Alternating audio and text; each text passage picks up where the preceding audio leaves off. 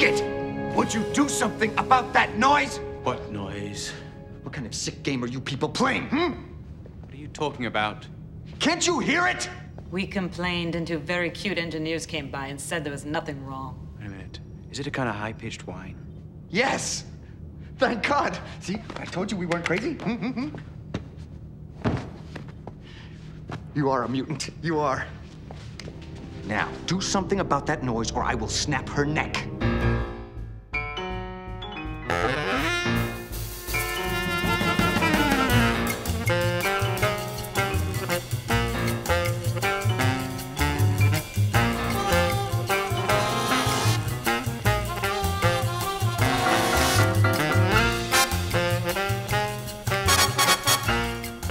Technobabble Psychobabble, where art, music, politics, philosophy, and especially psychology meet far beyond the stars and where few have gone before. I'm Elliott, your resident Trek nerd and not so catalectic mutant genius. And I'm Elizabeth, your do re mi do re mi student of humanoid psychology. Our mission is to boldly tackle an idea or ideas through the lens of our beloved franchise, to seek out and explore new perspectives about who we are and who we could be. This week, Elizabeth and I are taking a look at the human mutants from a trilogy of DS9 episodes. The eugenics wars may be over, but the Federation definitely isn't over it. We begin with Season 5's Dr. Bashir, I presume, written by Jimmy Diggs and Ronald D. Moore, and directed by David Livingston. It aired in 1997. Let's start with the rom com, and by rom com I mean Rom, idiot savant and Ferengi engineer, is struggling to overcome his own, well, today we'd probably call it neurodivergence, to finally ask Leeta out on a date. I. Leeta, would you like. maybe. to. one night. soon. to. maybe. Rom, you're a regular poet. Meanwhile, Dr. Lewis Zimmerman, recognizable as the creator of the EMH on Voyager, arrives on the station to engage with Bashir. He's been tasked to extend the product line of his medical holograms by creating a more long term version based on Bashir's personality and appearance. I'll be conducting in depth interviews with your friends, colleagues, family members in order to build a more rounded psychological profile for the LMH. I see.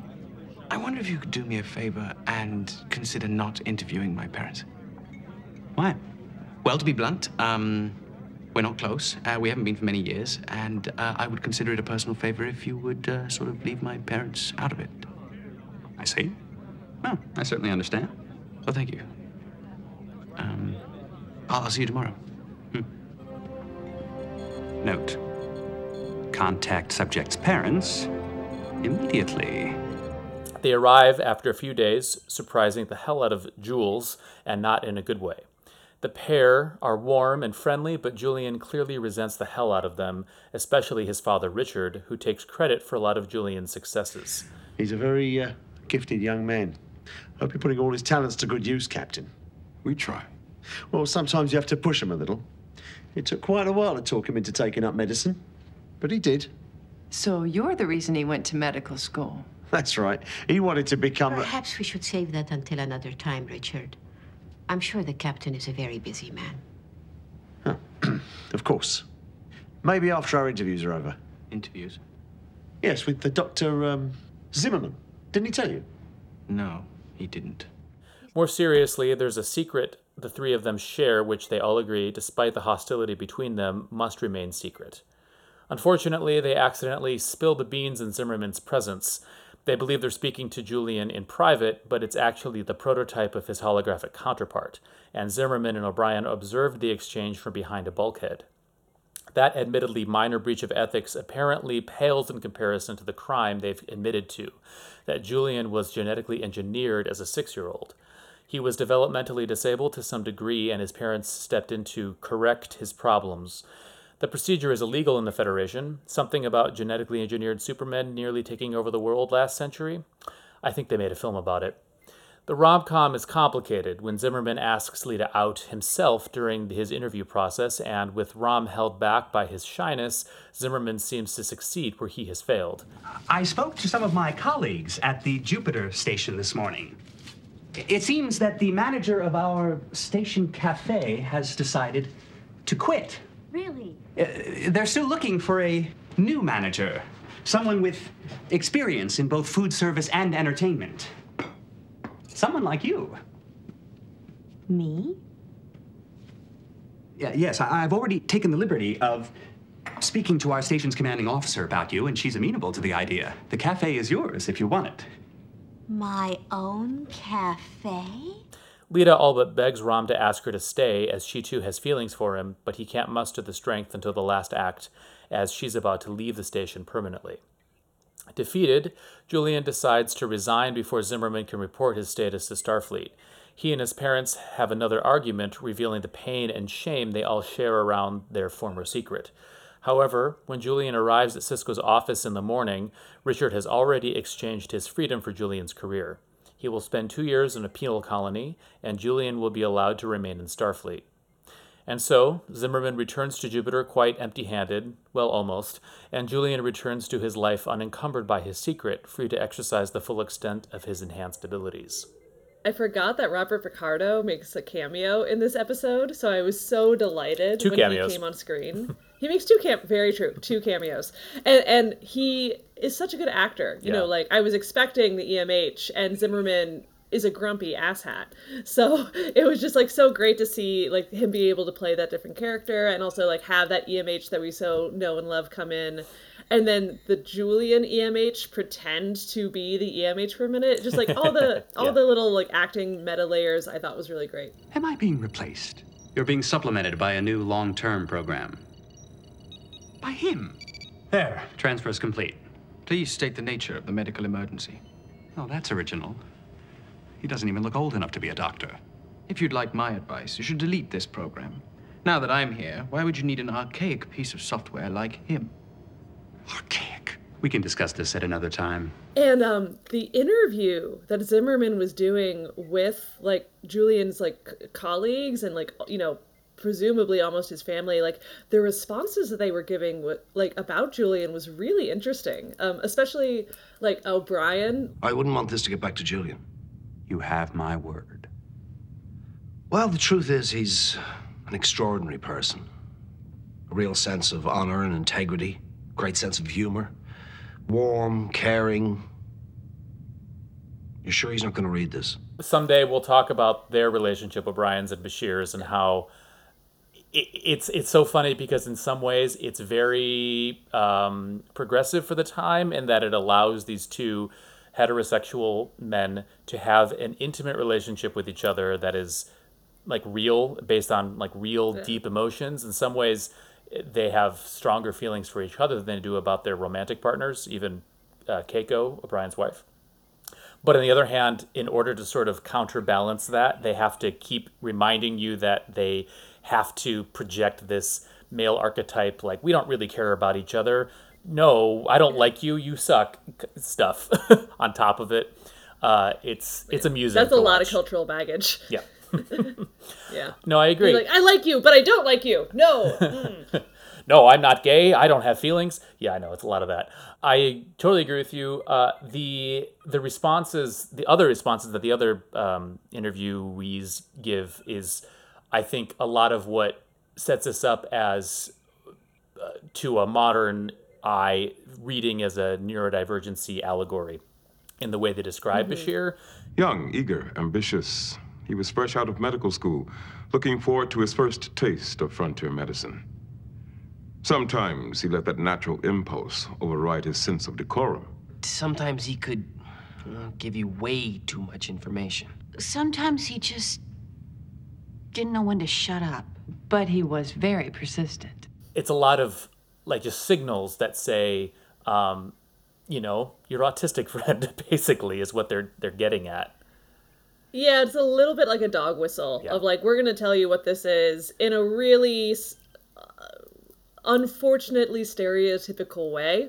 Like I'm not saying like it's an accurate dog whistle, but like it's totally there. It's it's just like oh here we're gonna we're gonna imply this so you get it without saying it, you know, and I feel conflicted around it, you know, to be honest. Like I think I don't know. It's um I'm not autistic, uh, you know, so, and I, I want to make sure that people who live with that kind of neurodivergence and identity are the ones that get to be able to define what that is you know yeah. i think you know um but at the same time like there is i think this like caricature of like good autism and bad autism mm. like that that i see in this episode and hmm. and it's a little hard to i don't know i notice my own conflict about noticing it noticing like the kind of quote unquote positive qualities of that but also not wanting to buy into that story that kind of i think really limits our perception and understanding of of people who are like that. So i don't know if that's making a lot of sense but i, I just want to speak to like my own like uncomfortability around it and just say like yeah this is a really complex issue and a complex episode that we're trying to address. So I, I, I get what you're saying, and it's one of the things we're going to come back to it once we've gone through all three episodes this week. But um, the, the the the storytelling approach in these DS9 episodes is not it is not sort of typical for Star Trek in that it presents this challenging issue um, of what we are what we today call neurodivergence and and how it the different ways it might manifest, and we'll get back to that. Mm-hmm. Um, but it doesn't offer a simple solution or like a sort of like a moral uh, Aesop at the end or something like. And this is the thing. It's like no, this is this is a part of the fabric of life and society, and it's difficult and it's it's complicated, as you say, and requires a lot of ongoing conversation to. Um, uh, I don't want to say deal with it like it's a like it's a burden necessarily, but it is something we just we have to be engaged with. There's a lot of things that I yeah again we'll get back to in terms of the way the Federation is positively depicted um, in in these episodes, but there is this albatross hanging around the Federation's neck in this respect, where they've sort of said, well, we went through this issue with the eugenics wars, and this was really bad, so we're just going to write a law that says you can't do this, and that will solve the problem. And clearly, yeah. it has not solved the problem. Yeah, because people are still getting these modifications. You know, there's still this like broader spectrum about what it means to be human and yeah. and we create and there are these boundaries about what is and isn't okay and isn't acceptable and then the people who are outside those bounds um, are in a really shitty situation yeah and yeah. there's one of my favorite aspects of this episode um, is the irony of having Bashir be the focus of, you know, he's because he was genetically engineered, he is, you know, supposed to be barred from being in Starfleet and barred from being a do- being a doctor, and yet he is of the focus characters in this episode the least uh, strange or like least dysfunctional, yeah. right? You've got yes, uh, very true. Rom and Zimmerman, and his father, especially, is the one that stuck out to me, Richard Bashir, um, mm-hmm. who is not was not genetically engineered, and yet, if not for the fact that he, right, like lives in a moneyless society, would have a really big handicap in life and that he can't hold on a job you know he's constantly unable to focus. Like it's it's interesting the coding there right? My schedule's been so busy up until now. I'm sure you know what it's like. All too well i'm afraid. What is it you do mr bashir? Oh i've done many things. At the moment i'm involved in landscape architecture. You know, designing public spaces parks mostly i love the idea of working on projects that thousands of people will enjoy long after i'm gone they're my, my legacy my gift to succeeding generations. Aside from Jules here, of course. When I used to run shuttles, I never would have tolerated that kind of behavior towards my passengers. Dad, you're talking to me now.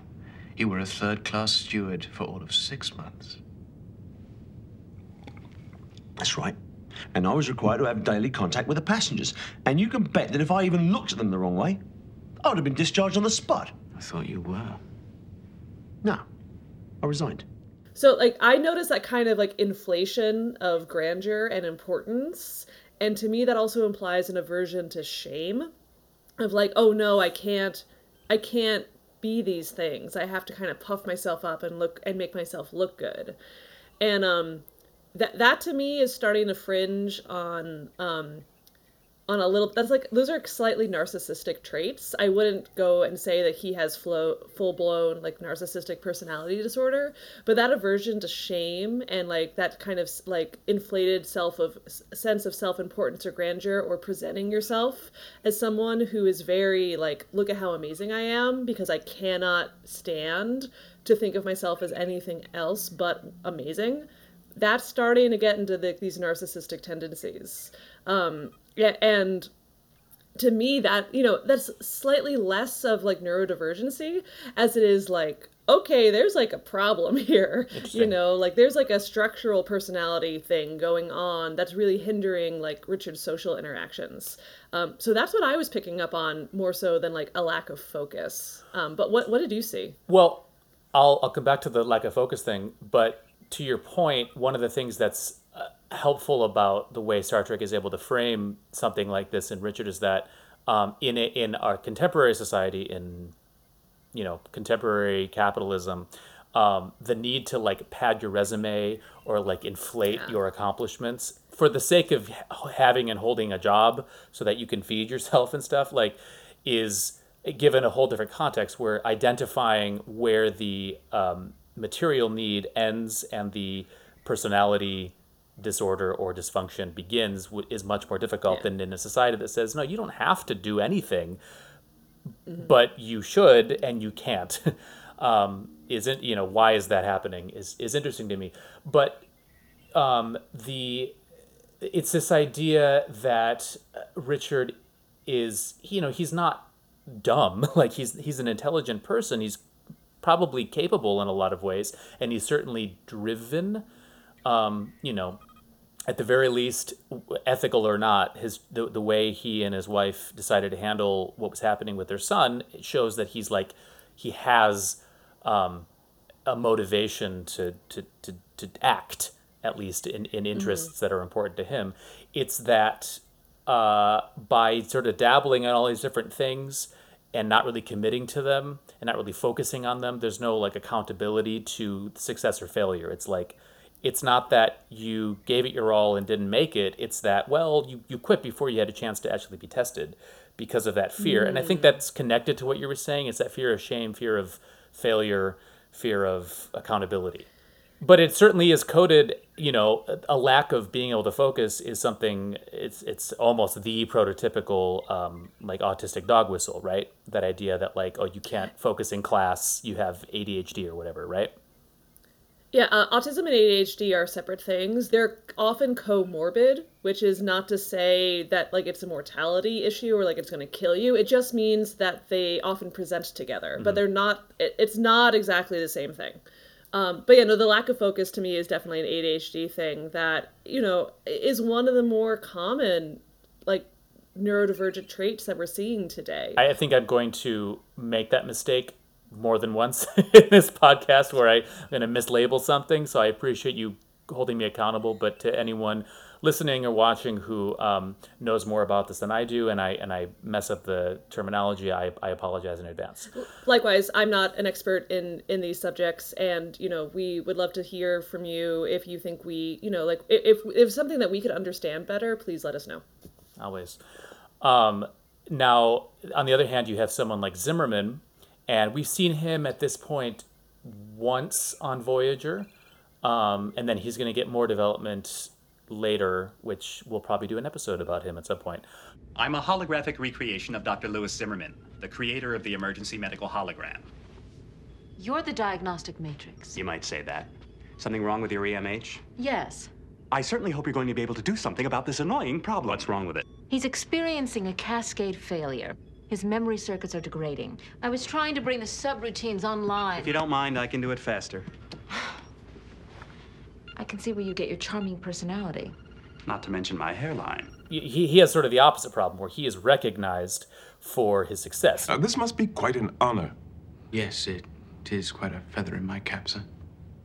It is nothing less than a shot at immortality. The original EMH program will probably still be in use for decades to come. The LMH will undoubtedly last far longer than that. That is, if I can work out certain technical problems. Now, I'll need to remain here for at least three weeks. I'll need quarters, access to your main computer, a technician to install my equipment, a high speed data link with my lab. Doctor, my first officer, Major Kira, will see to all your needs. Lewis, I just met you. I, I mean, I like you. You see, you're warming up to me already. Given time, you might begin to feel more. Just as I do. Besides, you said you liked cerebral men, and at the risk of sounding immodest, I have a towering intellect. It's kind of interesting, right? Because he's allowed to not only be super intelligent and um, make breakthroughs in holo technology and whatnot based on his intelligence, but also he's a weirdo, right? He's socially pretty Total weirdo. dysfunctional, Yeah. but he's allowed to be and just sort of seen as uh, you know, divergent, I guess, from the norm without it being stigmatized in the same way it is for Bashir because he had this procedure. You brought my parents to this station against my explicit wishes that you keep them out of this project. I'm sorry it upsets you, but their input is. You had no right to bring them here. I did not bring them here. I simply issued an invitation. You said it was urgent. It is urgent. To me. Like it or not, they're an important part of your background, and I need to interview them. Now, if you'll excuse me, I have a delivery to make.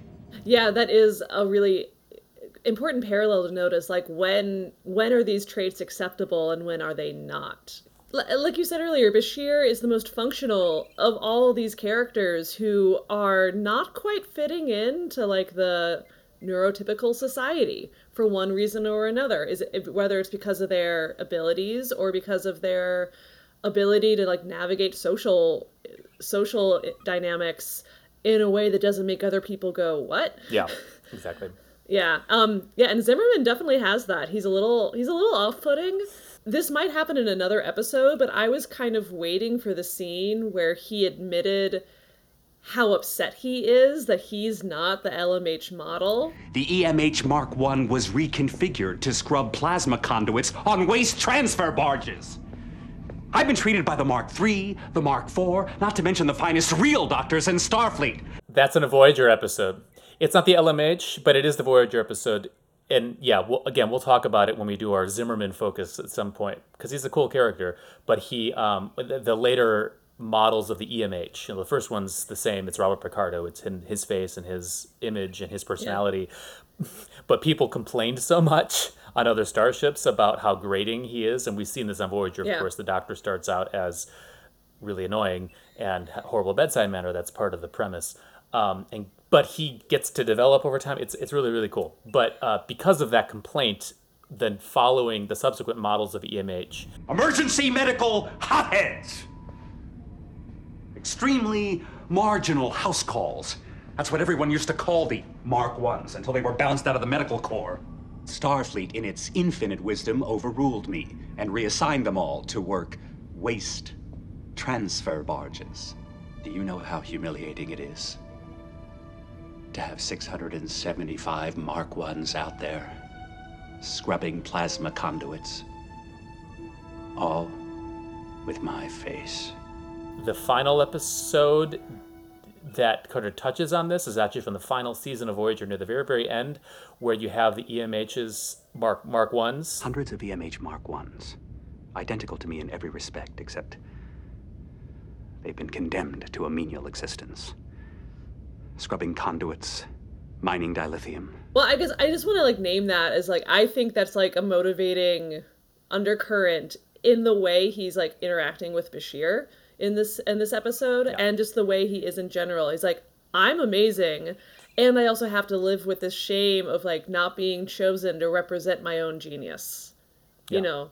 And like I think that I think that conflict really kind of bleeds out into the way that he's interacting with people. I. I. I don't know. If I had a reason to stay, I'd stay. Do I have a reason to stay? I. I don't know. Rom is also one of these like kind of savant type coded people where he's a genius at engineering, but he's really bad at being a Ferengi, A, in terms of the, the social expectations. But he's also just generally kind of an awkward guy, um, which which is fine. Obviously, like Leeta is attracted to him in spite of or maybe because of all of that.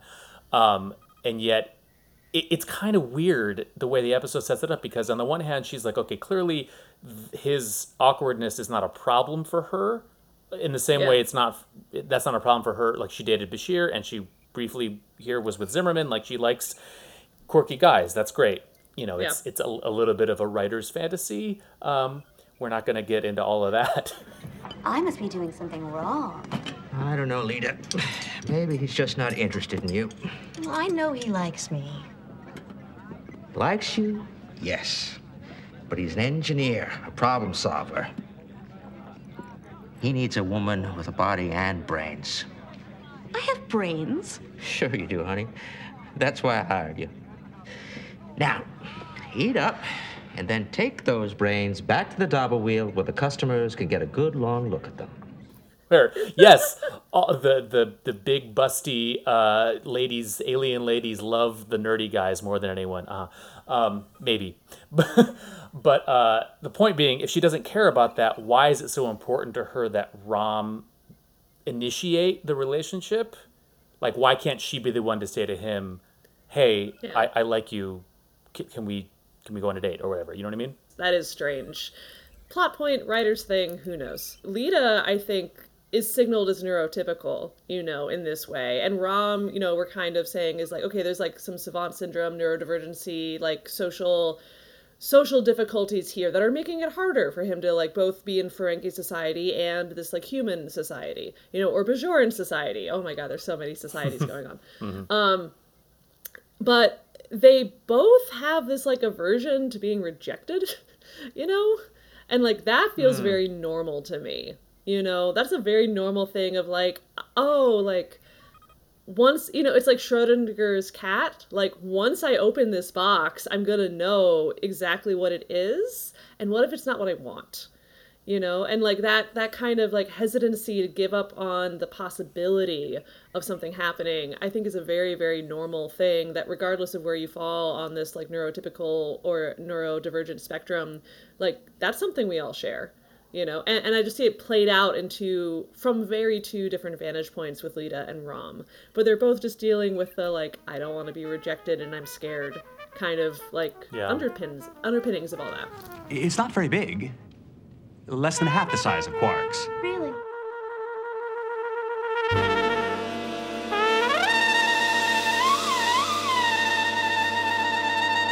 Later that same year, Pam Pietroforte and Rene Echevarria brought us Statistical Probabilities as part of the sixth season. It was directed by Anson Williams. A psychiatrist called Dr. Loews has brought four patients to DS9 to meet Dr. Bashir. The quartet, Patrick, Jack, Lauren, and Sarina, were genetically enhanced as well, but their procedures left them with antisocial personality characteristics which require them to be institutionalized. These cases are so rare. There's no standard treatment. I can't imagine it was a very stimulating environment for them. That's what Dr. Lowe saw when she first came to the Institute. She got permission to separate them from the other residents so that she could work with them. Why did she bring them here? She thought they might respond to meeting someone like them who was leading a normal life. Julian finds himself straddling two worlds. On the one hand, he can fully express his mutant abilities around the quartet, while his friends, as seen in a later scene where they discuss the patients over dinner, are at varying degrees uncomfortable with the divergences. Let's hope they don't become too productive. Might make the rest of us look bad. It is not a laughing matter. If people like them are allowed to compete freely, then parents would feel pressured to have their children enhanced so they could keep up. That's precisely what prompted the ban on DNA resequencing in the first place. Giving them a chance to contribute doesn't necessarily mean sanctioning what was done to them. They didn't ask to have their DNA tampered with. They were only children. And why should they be excluded just because their parents broke the law? It's not quite fair. But even so, it seemed like a good way to discourage genetic tampering. It's not as if we're trying to exclude them from anything. We're just talking about, you know, limiting what they're allowed to do. Like joining Starfleet. Exactly. Are you saying that I shouldn't be allowed to wear this uniform? No, you are an exception. With his friends, Bashir is free to pass as normal, however, while the quartet highlight the differences he spent his life hiding from society. There's a closely linked side plot regarding mounting tensions in the Dominion War. Following the occupation of DS9 and Dukat's incarceration, Damar has been promoted in his place. He delivers what to the naked eye appears to be a pretty boilerplate speech over the com, but the quartet, observing the speech, are able to discern an incredible amount of detail about his backstory and motivation just by cataloging his body language. As your leader, Pretender? I pledge You don't belong on that throne and you know it. everything in my power to protect Cardassia Someone's making him say all this. He doesn't want to. into a new era. This I vow with my life's blood. For my sons. For all our sons. Did any of you know who Damar was before today? No, no, no, but it's obvious who he is. Uh, the pretender. who, who killed the king and seized the throne. Not the king, he's still alive. Or the queen, maybe. or a princess. Yes. Ziyal, the Skaldak's daughter. And now the pretender finds himself in league with a, a, a dark knight that he can't control. Mm-hmm. Well, It's not a bad story. Epic, really. Bashir seizes on the opportunity to keep them engaged by exposing them to all the information regarding the war, including the chance to closely examine an holographic recording of a meeting held later that week on the station. Alleged peace talks between Damar, Weyoun, and Sisko. The quartet churn out a plethora of projections and recommendations which Bashir is able to convince Sisko to pass along to Starfleet Command. So, Bashir is succeeding in his task, but becoming a bit swept up in the fun. Eventually, the quartet recommends that the Federation surrender to the Dominion based on their projection that the Federation cannot possibly win. Even if I knew with 100% certainty what was going to happen, I wouldn't ask an entire generation of people to voluntarily give up their freedom. Not even to save over 900 billion lives. Surrender is not an option.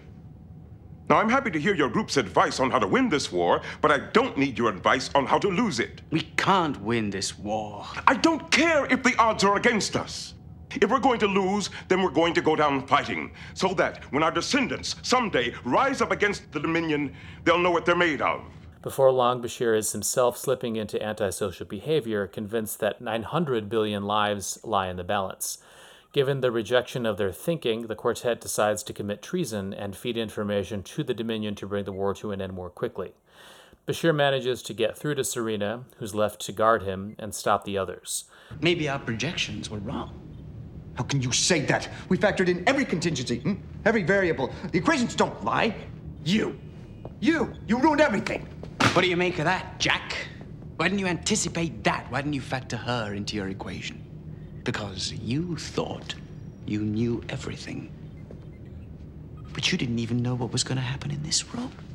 One person changed the course of history. Now, I don't know about you, but that makes me think that maybe, just maybe, things may not turn out the way we thought. So, as I touched on with Dr. Bashir, I presume, you know, I. I like the way in which DS9 in these episodes is portraying the Federation as a as a government for the most part, um, and as a and as a society. You know, we talked about how Richard Bashir, his psychological problems are real, um, and a social hindrance to a certain extent, but they're not an economic hindrance. In that it doesn't matter that he's having an issue holding a job, he can be alive and have a have a normal life relatively speaking, at least in terms You- of material needs. Yeah, you don't need to be a quote unquote productive member of society to have your basic needs met. What a concept! Right. And similarly, in a couple ways, one in that they the the, um, the quartet here, the the mutants as they call themselves, um, are given priority, even in the context here in season six, where we are, um, where the the war is really heating up, and normally, quote unquote, in uh, historical situations when there's a war happening, uh, things like um, relatively niche uh, medical, social, psychological experiments like Yeah. that are going on here are pushed way to the back of priority. But even still, even on DS9, the Federation says no. This is also still important. Um, even though we have this existential crisis happening and i and on top of that they take these people seriously um, when they give their recommendations uh, even if they don't agree with all of them and i just i find that sort of background note of these episodes really, really comforting and and wonderful, and a sort of soft, trekky message that I, I, I like to see, especially in this show. Yeah, you know, thanks for pointing that out. I hadn't quite like that hadn't registered to me like as loudly as you just said it, and I really appreciate you bringing that to the forefront of like, yeah, like look at we're, we're look at what we're prioritizing even in times of war. Like, look, we're still living by these very like I'm going to use the word humanistic, but you know what I mean in the context of Star Trek when I say that. We're going to keep living by these like very humanistic values that people matter no matter what is going on. And um, yeah, I, that's really beautiful to me, and and I like the optimistic message that that that carries. You know, I know we're kind of looking at these episodes through a lens of like neurodivergence, but with with this episode and the third episode that we're looking at today, I actually saw a, an ad- additional layer of like mental illness, like very severe mental illness, um, mm. in these characters. That I I just want to make sure that I speak to like the separation of that. Like there's some neurodivergency happening, there's some social commentary happening, and there are these what I'm reading as like some personality disorders and like very severe trauma responses that are that I see very distinctly, but are kind of being conflated in the show. Um, and I just want to like speak to that, and I'm sure we'll you know we'll unpack that as we continue this episode.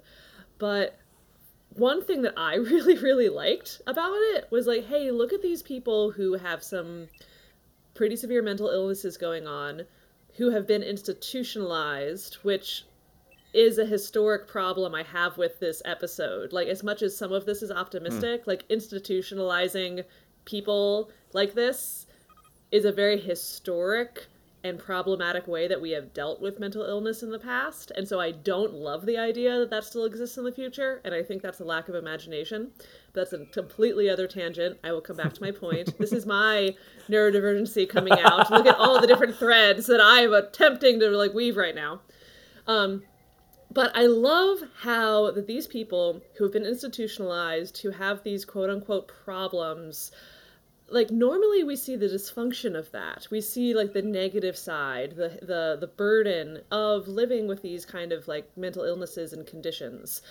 But we never see the the brilliance of it you know mm. and so i love the fact that like this episode shows that hey these people who can be so easy have been so easily discounted in the past look at this amazing thing that they can do and that they actually can like po- like positively contribute to society because of and despite of these things and and to me that was like a really really powerful message just to to show this kind of experience in a much more optimistic and positive light um it's something a, t- a topic i want to return to um because I, I i i think the portrayal is complicated in this case.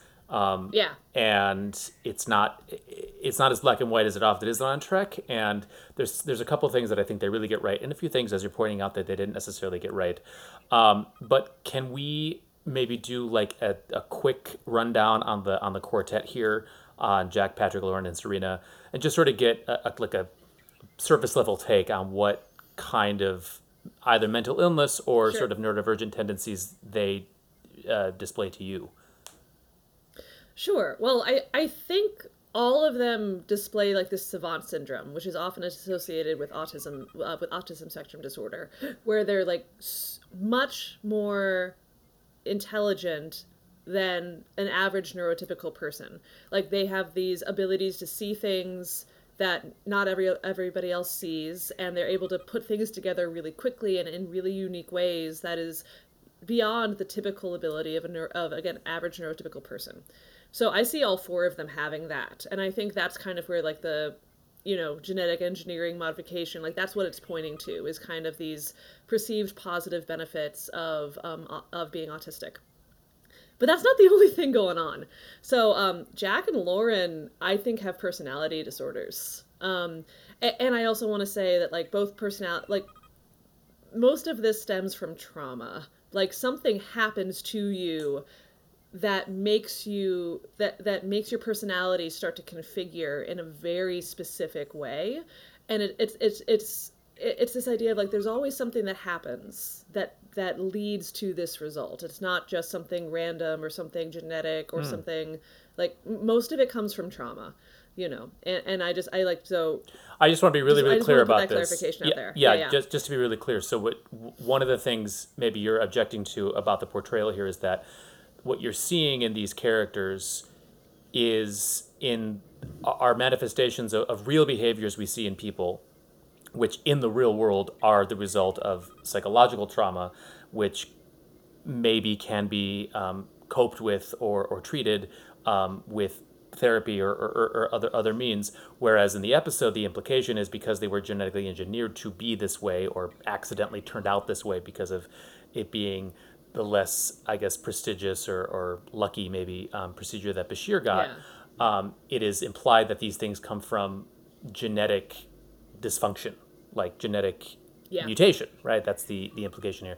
Which that conflation doesn't sit necessarily well with you. Is is that fair? Yes, that's Okay. a really, really good way to summarize it and and and reflect that. Thank you. Um, that was much better than where I was going. So thank you. All I kept thinking was, there, but for the grace of God, go I. How do you mean? My parents managed to find a decent doctor to perform the DNA resequencing on me. These four weren't so lucky. They all suffered unintended side effects. And by the time they were five or six, their parents were forced to come forward and admit they'd broken the law so that their children could get treatment. You know, in a way, like the difference between the quartet and what happened with Bashir is also emblematic of how trauma works. Trauma isn't necessarily what happens to you, it's how you respond to it. It's how your system is able to cope with it, both your internal like nervous system and your community. Like, do you have the things you need to get through an like a really traumatic experience? And if you don't, some of these things start to manifest in dysfunctional ways. But if you do, you can get through it to the other side relatively intact. And so it's not so much what happens to you as in how you how your system responds to it and is able to recover from it. So I- think that is also like a, a interesting parallel again between like Bashir and what happened to these quartets. Like the the show puts it in terms of like medical complications, but it that it also tracks in this like very real world trauma response kind of way.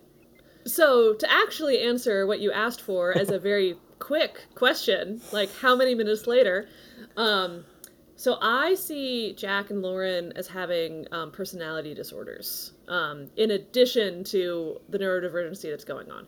Um, so Jack to me reads as paranoid and slightly um, sociopathic. Am I the only one here? Is that it? Hmm? Hmm? Hmm? Is that it? Am I the only one who sees? Hmm? Hmm? Hmm?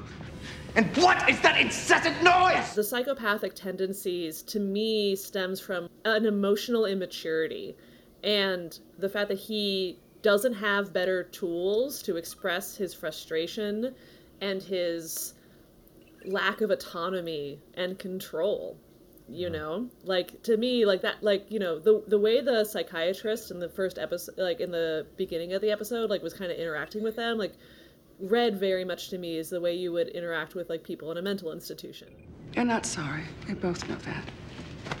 You did it on purpose because you're upset, but there are better ways of dealing with being upset.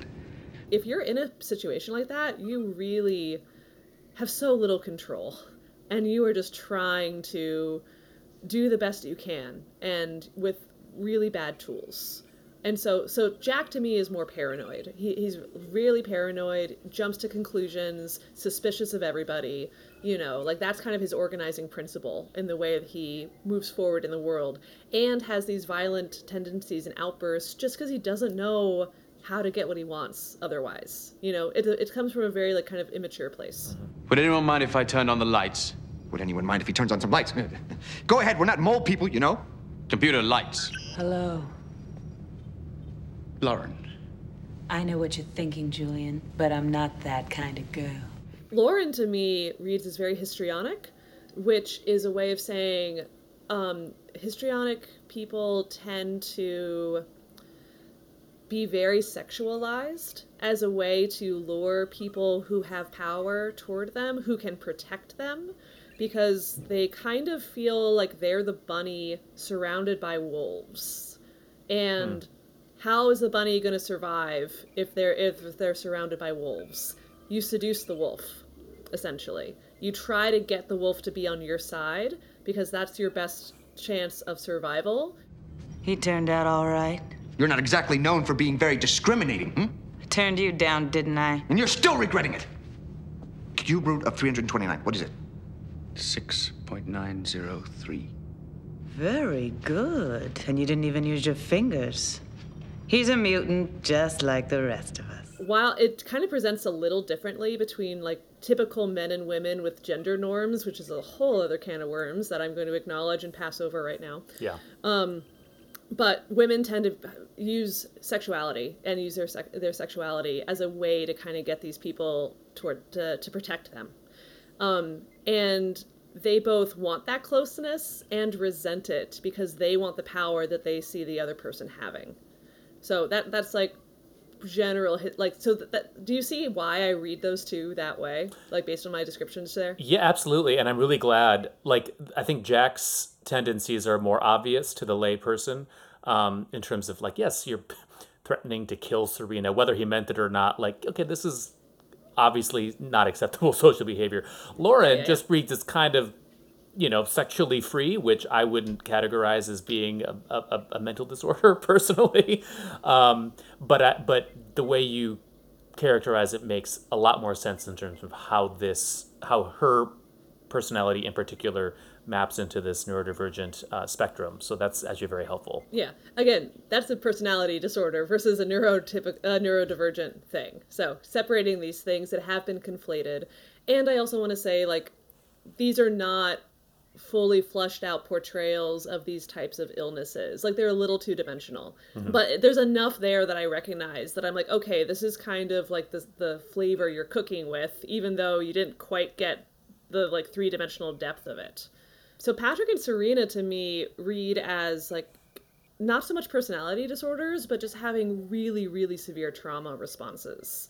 Um, Patrick obviously has the the mental and emotional capacity of a child. Yeah. He's essentially a kid, and even though he's older than everybody else. Please don't leave us here, Karen. Please. It's only for a few weeks, Patrick. You know why they brought us here, don't you? They're going to experiment on us. Stop it, Jack. They want to find out what makes our genetically engineered brains tick. They're going to cut our heads open and see what comes out. He's just trying to scare you. Don't listen to him. Now, I told you why I brought you here, remember? Mm-hmm. To meet that doctor, Dr. Bashir. There's a lot of different reasons why that might have happened, but in in general, you want to say, okay, if someone's development is arrested at a certain stage, that means something happened to them at that stage, at the original stage, that they haven't been able to overcome yet, and so they're stuck there. So I see Patrick as, you know, either for neurodevelopmental reasons or trauma or like there's a th- I have no idea why it happened. Well, we but to me he's very stuck. Yeah, we can theorize about that in universe a little bit. Uh, I, and I, I acknowledge what you're saying in that the, the show is conflating this genetic engineering with psychological trauma. But if we use it as a as an allegory, you know, just like Bashir, they, they were all, as far as we know, engineered as children. So it's possible that whichever procedure happened to Patrick when he was a child, when he was six or seven or whatever, um, caused that arresting, uh, it caused him to be arrested at that point in terms of his social development, even though everything else kept maturing. Yeah. No, that's a really good that's a really good hypothesis. Like, okay, he's still the age he was when this happened to him. He hasn't been able to get past it cuz the needs of that stage haven't been met yet. Yeah. You know, like we like and that's really sad. And for Sarina, when I look at her, I I see a very very severe trauma response that looks a lot like freeze to me. Like and like, you know, they do call it catatonia and that's something very that really does happen if someone has experienced really really severe um, abuse and trauma Please, Sarina. You don't want the deaths of so many people on your hands. It's Jack, isn't it? Are you worried what he'll think? I've seen the way you look at him when you think no one's watching. I know how much you care. But if you don't help me stop them, you know what's gonna happen? You're gonna be arrested, and charged with treason. And you're never gonna see any of them again. You're never gonna see Jack again. You know, we have fight, fight, or f- freeze as far as like our our typical like animalistic defense mechanisms for for when we perceive threat, and so we try to fight a threat, or we try to run away from a threat. But if we can't do either, we have this like much older mechanism in us that is freeze, where essentially everything shuts down. And the idea is that if you do die, you know, if like you're an antelope in the jaws of a lion and you and you can't escape and you can't fight, you freeze because the anim- the animal is not going to feel as much pain in that scenario. They're not going to feel how painful being eaten alive is going to feel, you know? Um, and if for some reason they survive that, ideally they're able to pop out of freeze and like fight or flight or run away, you know? But um, if you experience a lot of trauma that you cannot escape from, you freeze, you collapse, you go into this catatonic state, and it's and depending on the severity of it, it's really really difficult to get out of it. Um, and so that's what I see in Sarina's presentation. And I'll talk a little bit more about that like in our next episode because it does feature Sarina so much. Yeah. But t- to me, like that's a really, really heartbreaking like situation to be in. And um, you know, I uh, for school I had to read a book um, called Welcome to My Country, which is written by Lauren Slater, and it's her and it's stories that she tells from a time when she worked in a mental hospital in Massachusetts. And each patient that she kind of writes about are examples of like these kinds of of um, trauma responses and mental illnesses and abuse. And there's this one uh, patient called Oscar who really is just a, pro- a a heartbreaking example of this kind of catatonic trauma response. And so if anyone wants to know more about it, I just I want to recommend that book. It's a hard read, but it's really beautiful. Yeah, I appreciated their attempt in such you know in 40 minutes, however long this episode is, to at to, acknowledge the fact that you know neurodivergency and personality disorders, and I know I'm not fully separating them as much as I should in my mind, but I'm doing my best um, to give them some sort of fair representation in terms of what the spectrum is. Um, and someone like Sarina, in in this story at least, is sort of one. Well, it's the most extreme version you you, you know you, you can probably imagine encountering in, in real life of someone who literally cannot speak because they are so traumatized. Either in the case of um, the show because of genetic uh, issues with, with the way she was genetically engineered, or in real life, more likely because of t- severe emotional trauma. Um, so I appreciate that they wanted to include her amidst the more sort of um, borderline humorous depictions with Lauren and, and, and Jack and, and, and Patrick. The chief doesn't like any of us. Do you, chief? Julian. He's just jealous you're spending so much time with us. His wife's away. He misses his friend. I do not. It's all right, Julian. Go play with your friend. We'll be fine. You want me to play with you, do you, Chief? The last little point I'd, I'd love to touch on just briefly with this episode is the concept of psychohistory, um, which so when you know the quartet make this make all these predictions and they say The way our statistical analysis works, the further into the future you go, the more accurate the projection. It's based on a kind of non-linear dynamics, whereby small fluctuations tend to factor out over time. That is a very presumptuous statement. Well, it's not original to this story. It comes from Hmm. uh, the Foundation uh, series, which I don't know if you've read, um, but it uh, it's Isaac Asimov's kind of seminal science fiction work, and it's it, it that's he he calls it psychohistory, um, which is this idea that you can. It's a little different in that story, but it's generally generally the same concept. Um, Okay. Which that's that's cool little sci-fi nugget but when i looked it up to confirm what i thought i remembered it turns out that psychohistory now is actually a real thing um, but it goes in the other direction where it's taking an account of of actual history, not future history, but past history. The quote unquote real psychohistory is looking back on things that have happened and doing like a psychological interpretation of them. Sounds a lot like therapy. It's kind of like what happened. Let's process it. Let's try to figure out why that happened so you don't do it again.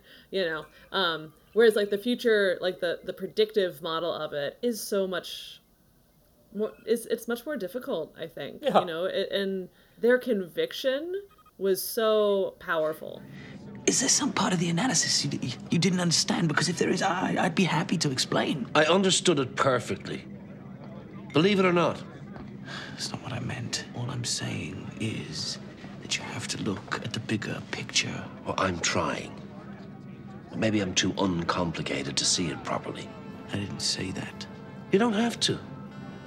Look, the way you're acting, you think nobody with half a brain could possibly disagree with you. Frankly, I don't see how they can. Well, I can see two possible explanations for it. Either I'm even more feeble minded than you ever realized, or you're not as smart as you think you are. And yet they also didn't have the full picture. And i, I thought that was I, I thought that aspect of the show and like the struggle between these brilliant minds being able to negotiate that brilliance with the world they lived in i thought that was actually like very sophisticated and like handled really really well in the show. Like they, they, they pointed out the flaws in both sides i think and i appreciated that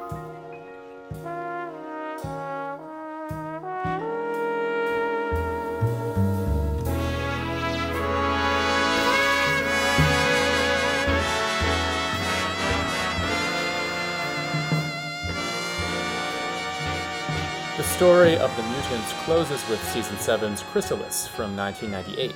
It was also written by Rene Echevarria and directed by Jonathan West. So, the quartet has returned to DS9 in their own way, impersonating Starfleet officers.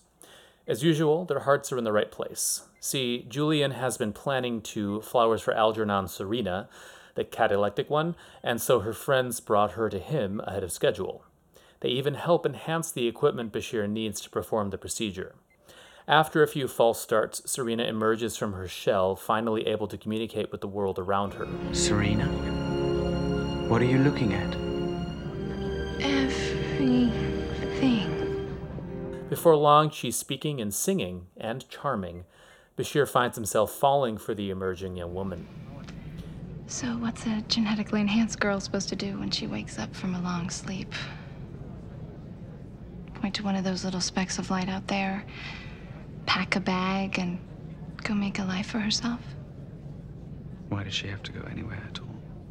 On the other hand, Jack, Lauren, and Patrick have to contend with the fact that Sarina won't be returning to the Institute with them. Despite them having been like a family, Sarina is apparently suited to a normal life without them. That may be, but Julian is moving at mutant speed with the romantic overtures, even inviting her to join him on Risa. Things seem to be going extremely well, but after a few days, Sarina seems to slip back into her cataleptic state. She can still talk, it's just that she's afraid to. And I don't understand. What is she afraid of? We don't know. But we think it has something to do with you. I'm gonna talk to her. I want us to be together.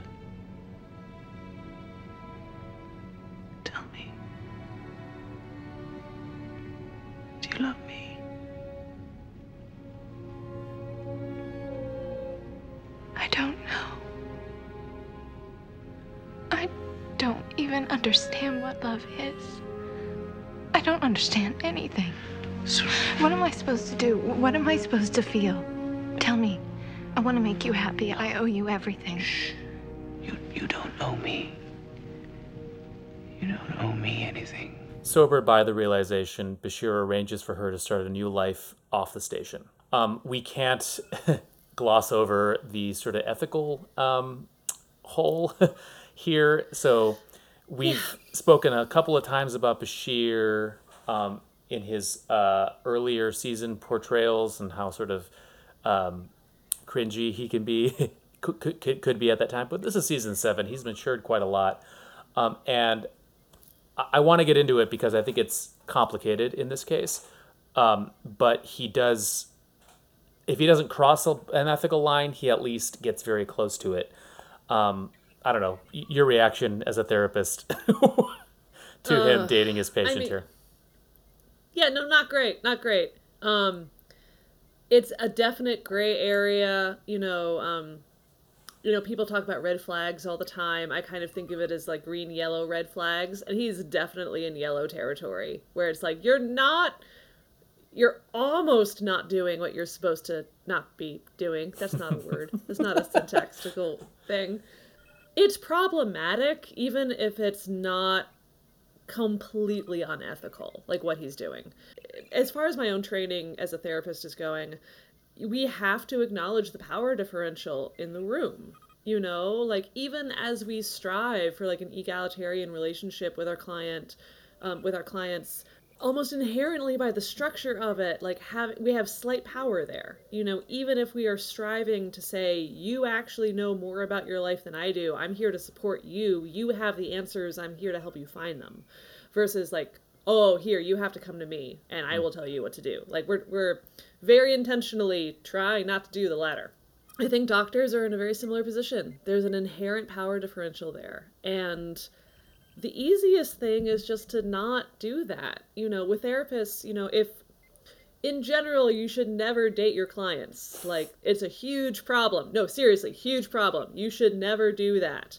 Wait, sorry. When you say it's a huge problem, do you mean it's like a thing that happens too often or it's just a Yeah. Oh boy. Okay.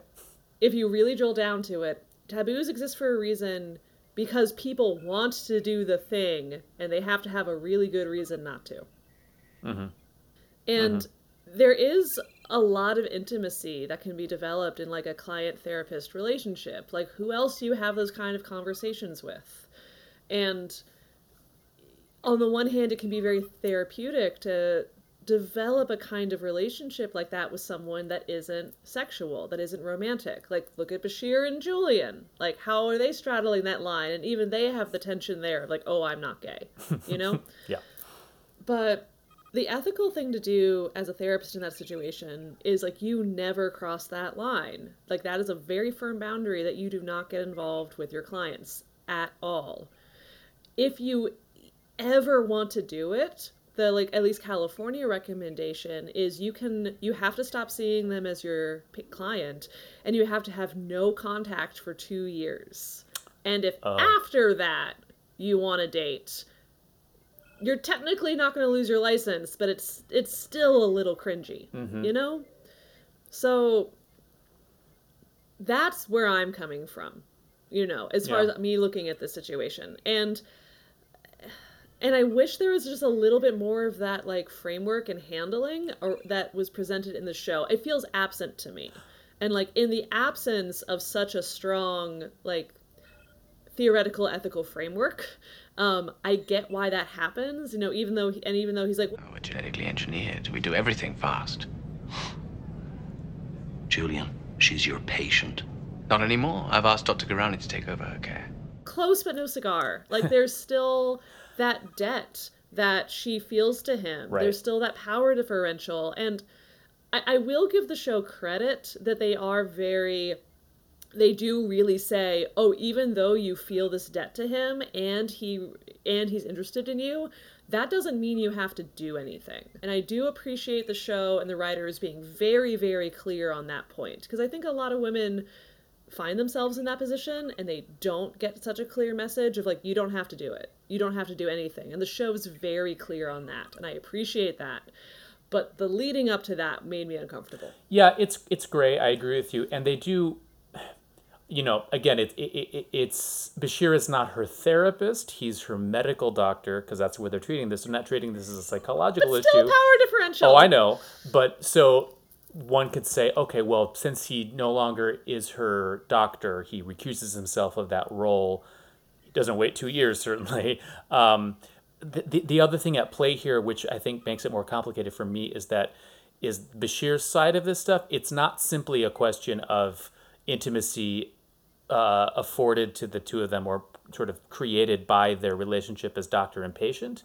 It's intimacy created by their bond as both being um, genetically engineered and having Mm. found themselves on the green light side of social acceptance and being essentially the only people in that position in the universe potentially, right? Miles, I don't think you understand what this means to me. All these years I've had to hide the fact that my DNA had been resequenced. I listened to people talk about the genetically engineered, saying they were all misfits.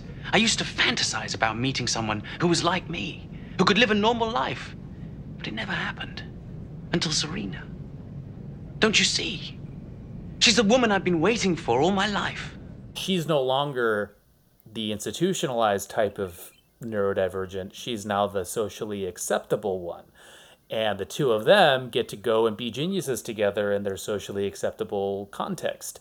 And I think that promise that's that because Bashir doesn't get to have that with anybody else, right? Yeah.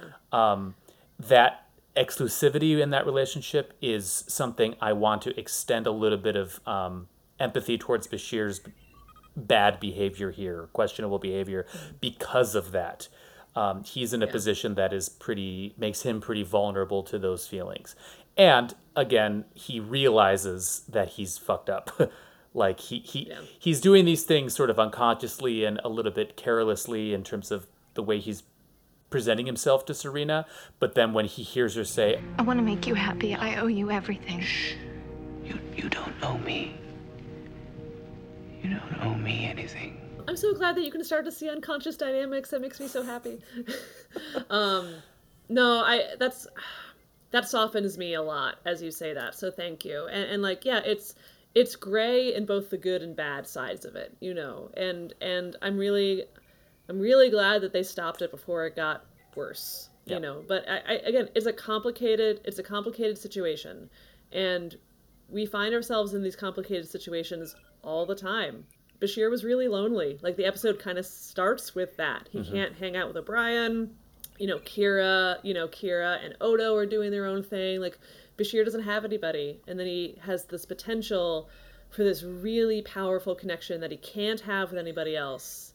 And of course, like of course we want to we want to connect with people. We Yeah. we it's so important to see yourself in other people and i see the draw i, I can really understand the draw if, if that was really the first time that bashir saw himself in that way in somebody else and of course he would want to be close to that Well, and he had just lost. They had just lost Jadzia, right? She had just died. Um, A few a few episodes before this, and yeah, Ezri's here, but he doesn't really know her yet. And uh, spoiler, they do. Ezri's get- awkward she's awkward. that was my first time seeing Ed Esri in a while rewatching this episode and i was like yeah. What what are you Early doing early kid? season Oh my seven, God. Ezri. Yeah, it's it's a lot. I know you're disappointed, Julian, but you did everything that you could. Well, it wasn't enough. I'm sorry. Obviously, you want to punish yourself. Do you want help? Because I'm really good at punishing myself. Let's see. If I were you, I'd be kicking myself for making promises I couldn't keep, for getting people's hopes up, for being arrogant enough to think that I could help Sarina even though dozens of other doctors have failed. Should I keep going? They do end up together. Spoiler. Um, Bashir and and and Dax eventually at the very end of the series. But um, you know, Jadzia was someone who maybe because of her own unique experience as a as a trill and a genius in her own right, maybe presented that um, possibility for Bashir of someone he you know he pursued her pursued her romantically in a lot of the series. But of course, she married Worf, um, and then died. So that's I think contributing to his sort of sense of loneliness as well.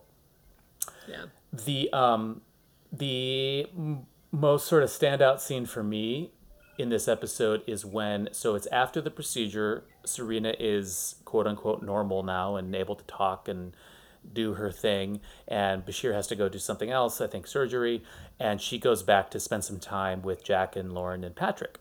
And when Bashir goes to find her again, she, appears to have reverted to her like Yeah. quasi uh, catatonic state, but really she's just being quiet because it makes the other one, the other people around her feel more comfortable because that's what they're used to. And I found that fascinating. To me that's a really good example of what's called systems theory which is one way that therapists can like understand like dynamics that go on in a family. Um, or you know like in any in any relationship essentially. Um, there's this idea of systems find their homeostasis. They find a consistent, easeful way of functioning in however that looks, you know, and for the quartet, their homeostasis included Sarina being mute. Like they all talked, they did their thing, and Sarina was mute. And when she came back into that system, they couldn't accommodate her change. And, you know, like any time that homeostasis is threatened, it either goes back to the way it was or it changes. Those are the two options. And obviously this in this case it went back to the way it was because the system was not able to change to accommodate her new abilities in the world you know and that, that's a very classic example of just like how these kind of like family system dynamics work and was really sad you know yeah. and also and it also tracks to like what you mentioned earlier about when she got so overwhelmed with like julian's advances she also shut down mm-hmm. like that that is also very typical of someone who has a habitual freeze response. When you get overwhelmed you fall back into these really ingrained patterns. And for her it was freeze. Like she doesn't when our systems get so overwhelmed like that's what happens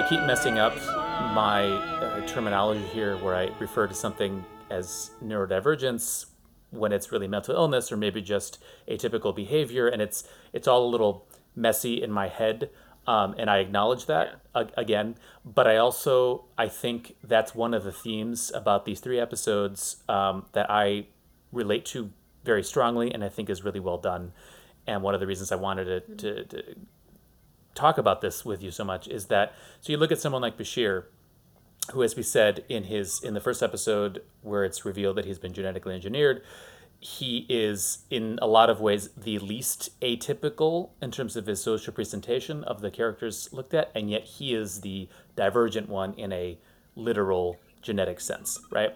Yeah. Um, and then when he meets the other mutants, he finds himself kind of straddling, straddling, he finds himself straddling the line between these two worlds where on the one hand amongst the mutants he's almost too normal where his you know when, when they decide oh we have to end the war um, because of blah blah blah blah blah our statistics he's like yeah i agree with you but i'm not going to commit treason like he has that sort of yeah. social framework to say no no no i'm not going to go that far but then on the other hand when he's dealing with his normies with with o'brien and so forth right he he's like frustrated it's like why do i have to stand back here why do i have to handicap myself and the things that I can do just because it makes you feel uncomfortable.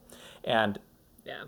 in that respect, whether it's about mental illness or neurodivergency or just personality uh, spectrums, I, I find that portrayal really powerful and and interesting and I like that it's not an easy thing for the for them these characters to grapple with while acknowledging what you said about how the portrayal of the mutant characters is problematic in that it reaches for a lot of tropes with respect to mental illness presentation. I think the intention here is to show that where that line is between mental illness, uh, autism spectrum, personality, just diversity, uh, is not a line that is drawn by the characteristics of the individual person. It's a social issue, it's a cultural issue where we say this is no longer acceptable, and if you find yourself on this side of this line, it's your fault, but it's really us making that rule. Yeah, no, no, really, really well said. You know, it, it's you know the DSM um, has gotten rid of Asperger's. Like Asperger's is no longer a um, diagnosis or mm. label that anybody has. It's now autism spectrum disorder, and I think that spectrum is really important. It's a really important concept, and also applies not just to autism, but to but to all of this. You know, um, you know, to pull it back to the quote unquote real world on which Star Trek is based because it's based on humanity, whether we like it or not. Um, you know, like society has created these boundaries about what we consider normal and what we consider abnormal and what we consider optimal and what we consider dysfunctional. You know, like these are labels that we've created. And I, I do think that's a little bit of a disservice rather than saying, oh, this is a good presentation. Like, this is how you should act, and here's how you shouldn't act within reason. I'm not condoning sociopathic murderous tendencies. Um, you know, but why is being autistic considered outside of what this optimal quote unquote optimal range of human presentation is. Mm-hmm. Why why isn't just what it means to be human? Why doesn't that be why isn't that included as part of this is just one of the ways that we can be versus like pathologizing it, you know, versus saying like, oh, this is divergent, you know, versus like this is just one of what it is. Like all of this is like this diversity isn't a problem, it's a feature. All of this is supposed to be here. Mhm. And that's not really the way we consider like these these neurotypical presentations um, or even mental illness like going back to richard in the very first episode like if he lived in a capitalistic society yeah, he would have a problem. Why can't we live in a world in which all these different ways of being in the world are somehow welcomed and supported? So, so I do think it is like it is this sort of like social boundaries, like with countries. Like we d- we say a line, and it's like you're on this side of it or that side of it, but we create the line. Yeah. You know, the line doesn't have to be there. When we look at people that have mental illness, I think there's this tendency to like other them. You know, it's like, oh, you you are somehow outside of the optimal human experience and I am separate from that. You are different from me. We do not share anything. Like there's like this tendency to distance ourselves from people who have really really severe mental illnesses and and sometimes social dysfunction. And I don't think we're that different in all honesty. You know, um you know, you know, Elliott, you and I are musicians, and I I love that that back what that background and knowledge offers me, especially as I'm like going into this like like psychology realm. But something that I think about a lot is um, how the overtone series works, because I'm a nerd. um, Uh huh. uh, yeah, but You wake um, up in the middle of the who don't know night just that- thinking about fun- fundamental C, and I, I hear you. I do, I do. It's very hot. The, the basics of it is is sound is made up of many different frequency bands. You know, when we hear a certain pitch, there's that fundamental frequency, which is like the bottom, which is the lowest um, frequency, and we typically consider that to be the note. Um, but above that fundamental frequency are all these overtones that are also ringing at the same time. And and so it rather than it just being like one color or one flavor, it's actually a it's a mixture. It's a lot of different things that all sound at the same time, which we hear is one thing. Mm-hmm. So and the difference between the way a piano sounds, the way a violin sounds, the way the human voice sounds, the way eh, like the differences between all these instruments when they play the same note is the difference of volume in their overtones. You know, um, you can think of it like spices. You know, like, okay, you have this basic white sauce, and you can add nutmeg to it, you can add blue cheese to it, you can add cayenne, you can add cumin, you can add coriander, you know, like, you, you add these different flavors to this basic structure, and depending on the amount of spice you use, the um, you know which spices are predominant and which are missing you know wh- which you have more or less of really defines the flavor that you get it defines this and same with overtones like the uh, the volume and intensity of these different overtones registers as the different sounds to us that's the difference between a piano and a violin and a guitar all playing the same note is how those how those upper frequencies um, fluctuate in volume. And I I think that maps really well onto the human experience. We're all built of the same stuff. We all have the same basic frequencies going on, and they're just in different proportions. That's what makes individuals. We all have our individual frequency of I have a lot of this and not a lot of this, and you have different amounts of that, but you have the same stuff. It's in different degrees and intensities. And, and so when we look at somebody who has a paranoid personality disorder or who has narcissistic tendencies or who has histrionic you know behaviors you know like we want to other them. We want to say oh no i'm not like that. We are hmm. like that. We all have little you know little bits some more than others of those kind of frequencies and tendencies in us when it gets to a really dysfunctional level it's just that those frequencies have been ramped up they're really loud but that doesn't mean we don't have them Yeah. and I, I just think that's a really important thing to keep in mind. I love using a food metaphor to describe a an auditory phenomenon as a metaphor to describe psychological diversity. I just I absolutely love that. It's one of the things that connects us as you and I as friends. Um, and uh, secondly, it well the, the food one especially makes me think that if if we were all within a v- narrow spectrum of spicing, let's say, or flavoring, what a bland world, right? That's what we'll be left with. And despite the fact that certain flavor combinations or certain auditory phenomena might be more might be more challenging to certain palates or certain ears or depending on what your experience has, has been with those sounds or flavors um, it might be more challenging to you.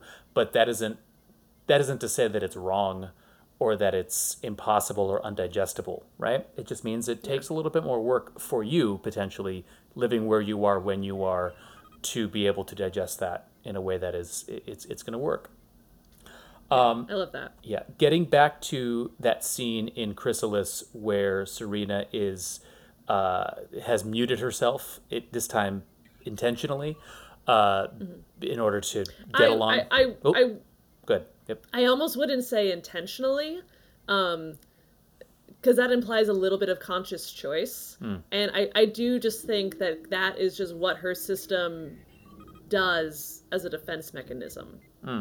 Maybe it so sorry, like what you're saying is correct. I just take word I just take um, issue with the word intentional about that. No, that that point is well taken. Um, but she is at this point not being muted by her genetic conditioning. She is mu- muting herself uh, to adapt to the social situation. In that s- in that scene, what I what, the other thing that sort of stuck out to me is you know it's not as though unlike O'Brien and Sisko when they're dealing with Bashir's like wild uh, the, the the the psychohistory stuff, the like while projecting, and it's like I don't understand it, this math that you're doing. Sarina completely understands what Jack and Lauren and Patrick are talking about. The universe is too heavy for its own good. You need to lighten the load. Yes, yes, yes, exactly. We have to find some way to decrease the mass. Of the entire universe? That's the whole point. Is that possible? That's what we're trying to figure out, Sarina. What if we found a way to manipulate subspace? Mm, mm, mm, mm. Change the cosmological constant. Mm, yes, yes. That'd do the trick. You can't change the cosmological constant. You know something, Sarina? We are trying to save existence as we know it. And all you can do is criticize. I'm sorry. Thank you. Now, where were we? She she totally gets what they're talking about. It's just that now on this side of the line that she finds herself on, she's able to essentially see the forest for the trees and say, Yeah.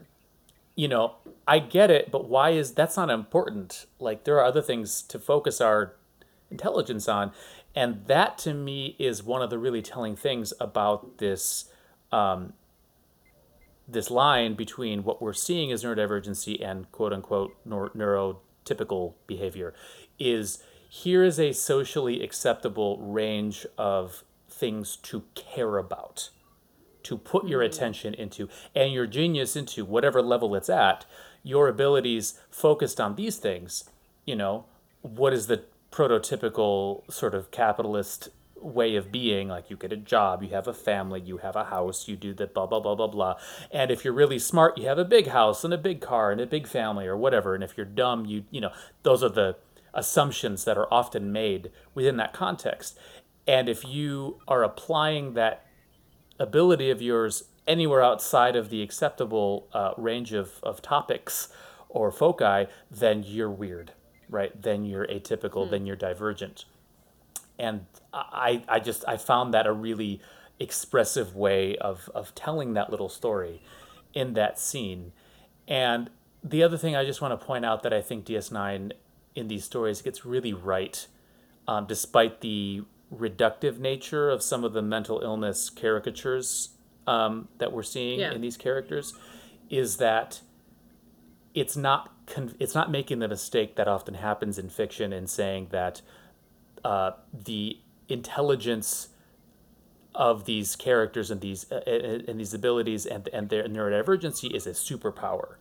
Like it's not like you know Jack has to be borderline sociopathic in order to have the intelligence to be able to make these predictions and these recommendations. It's his hmm. sociopathy, such as it is, is actually a hindrance to him being able to be his full self, and they're separate, right? Yeah. It's not like he's got this kryptonite Superman thing. It's not that, which is realistic, right? It's very realistic, yeah, and, and like that's that's the thing I potentially took issue with when I was seeing these things, this neurodivergency and these mental illnesses conflated. Like, oh, these are separate things; they're happening at the same time in these characters. But like, yeah, Jack's genius is not dependent on him acting that way. Right. You know, yeah, and if anything, it's getting in his way of being able to share his genius with other people and that's that's the separation which i'm glad that we're like highlighting. You know I, I i didn't see that separation very clearly in the episode. I don't know if it was there at the time but i'm, I'm glad that we can kind of pull these apart now. I think that's a really good point you bring up about like the acceptable focus of our talents and our gifts you know um I I think this is another moment of when Star Trek is not quite as futuristic and utopian as they believe they are. Because like that's that's still that's still a very capitalistic paradigm. You know, to be like, oh, you have to do something productive Right. and practical. You know, even though you we live in a society without money, there's still certain things that you should and shouldn't focus on. One of the things that really separates Sarina from for me from the other members of the quartet once she is able to speak and kind of gets out of her catatonic state um, is almost her ability to empathize with other people, to like think outside of her immediate experience and herself. And because the the quartet when they wanted to save the Federation from this giant war and were willing to do treason out uh, were and were willing to commit treason to do it, they couldn't put themselves in anybody else's shoes. You know, Right. And to me that is a little that is a negative stereotype about autism is this kind of lack of ability to kind of see the other person and empathize with the other person. You were talking about like the handicap that Bashir has, like when he's playing darts with O'Brien, which on the one hand is cute. Another on the other hand, unfortunately reminds me of like Atlas Shrugged and Ayn Rand's argument. Mm. Um and, and and full disclosure, I did not finish Atlas Shrugged. I tried reading it and got about halfway through and just Wow. got mad at her and stopped. That's actually Yeah, impressive no. that you got that far. That was funny. Yeah, I was like, let me understand what this cultural like touch mark is, and I, I just I was like, never mind. I'm just gonna read the spark notes. Um, but I think part of the and I don't I don't really agree with her. Also there, also there. I'm not a huge fan of this, but I think her argument was essentially like. You are hindering the progress of society by not letting people excel and by trying to make everyone the same and kind of average out like what people can and can't do and you're not letting these like people who are so much further Exceptional, better yeah. than others exceptional yeah by not letting people be exceptional you're actually smothering human progress i think is essentially her argument I kind of Yeah. get it. I kind of think her counter argument is reductionist and a little bit of a straw man argument. But I also see that I see like little hints of that here in, in, in this um, trio of episodes that we're looking at and how we treat neurodivergence. You know, like here are these exceptional people that are too exceptional. We actually have to kind of hold them back to protect everybody else.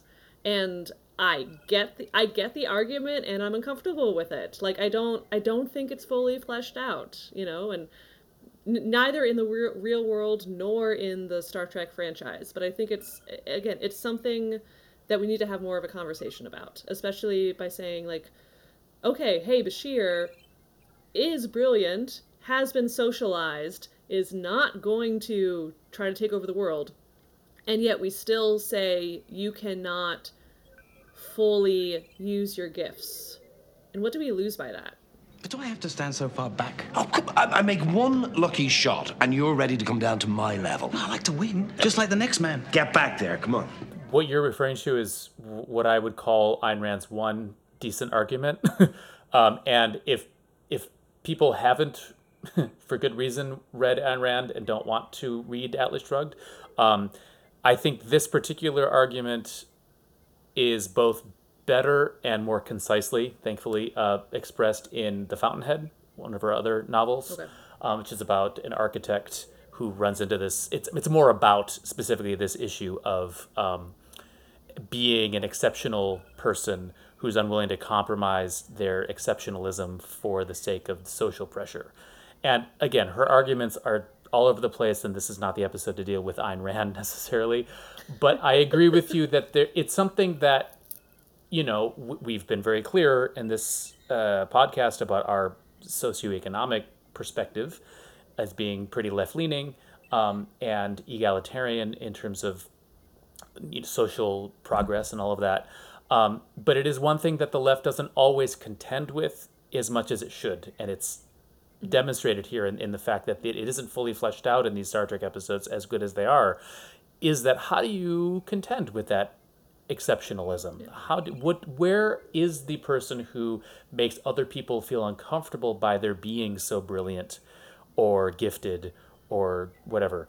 Um, what it, it is inevitably going to make people uncomfortable because you know jealousy is just a facet of the human condition one and so, sometimes as much as we might construct systems which are as fair as they can be there's an inherent uh, misdistribution of resources that's just a part of the universe right?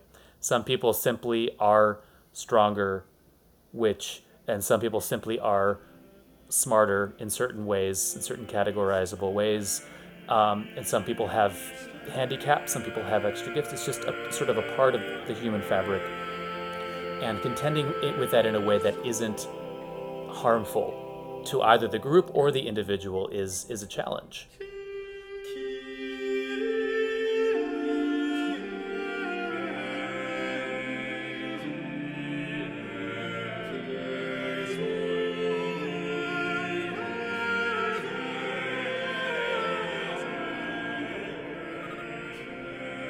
Into spoilers uh, for Strange New Worlds, I know that the topic of the genetic, um, genetically engineered super people, um, it, it, it, it's it's getting dealt with to a certain extent in, in, in even the most um, recent Trek that's being produced, which is telling of the fact that this is a, a subject that keeps getting woven through and, and dealt with in different eras of the franchise. I mean, it goes all the way back to Space Seed in the original series, of course, and Wrath of Khan, and there's an Enterprise arc about it. It and there's all these DS9 episodes. It keeps popping up um, because we haven't figured it out yet. No. I mean, I, I think even in like as we speak, it like aren't people starting to actually genetically modify their children? Like it's starting to happen. And so this is like a real issue that we're trying to figure out right now. And of course it's being reflected in the art we make. Like that's the freaking tagline of our podcast. Yeah, it's a brave new world, and it's you know it, it, it's like with stuff with AI as well. Th- th- subjects that Yeah. we we look at in, in Star Trek and we say you know from the 90s or the 60s or whatever and look at it and say oh that's kind of quaint how you thought this was going to go and how actually it's it's far worse potentially. Far worse. far worse potentially than than you could have imagined. You know we've touched on a lot of different topics like as we've explored this episode um as we've done this episode. And so i do think like hey let's go back and and really look at like you know the eugenics wars and like the philosophical arguments for you know genetic modification for and against and you know i'm i'm sure there were at least two or three other topics that we like hinted at today and uh, and we'll just we'll go back and touch on them because they're all worth diving into you know yeah there's lots of stuff to look at in, star trek uh, speaking of Yeah. which, for our next episode, uh, you know, we talked a little bit about mental illness, and we're gonna stick with it and talk about Star Trek Psychos next week. So I I'm so excited to get my diagnostic hat on. Here we go. Here Yeah. we go. I'm hoping I didn't misdiagnose these as a layperson. I'm pretty sure all of the people we're talking about are, to one degree or another, uh, legitimate psychopaths. So Okay, okay. Um, we will we will get into that next time. For the time being, I want to thank you as always for your unbelievable insight in this wonderful conversation. Oh, thank you, Elliott. This is a delight to nerd out with you about this. I learn a lot, um, and I'm, I'm so happy to be able to share this with you and and our listeners. Thank you to everybody who listens. Thank you to our patrons. Please like, subscribe, share with your friends. You know, um, we know this is a very niche topic and conversation, but for those who are into this, I, they're really into it, and so we wanna we just wanna spread the love far and wide. Well said. Well, with that, Elizabeth, I look forward to talking about uh, psychopaths with you next time. Me too, you psychopath. See you later. Bye.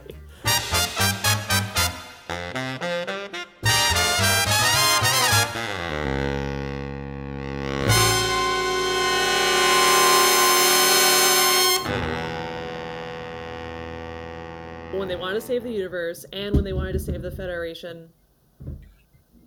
I hear it. My neighbor's being extremely noisy.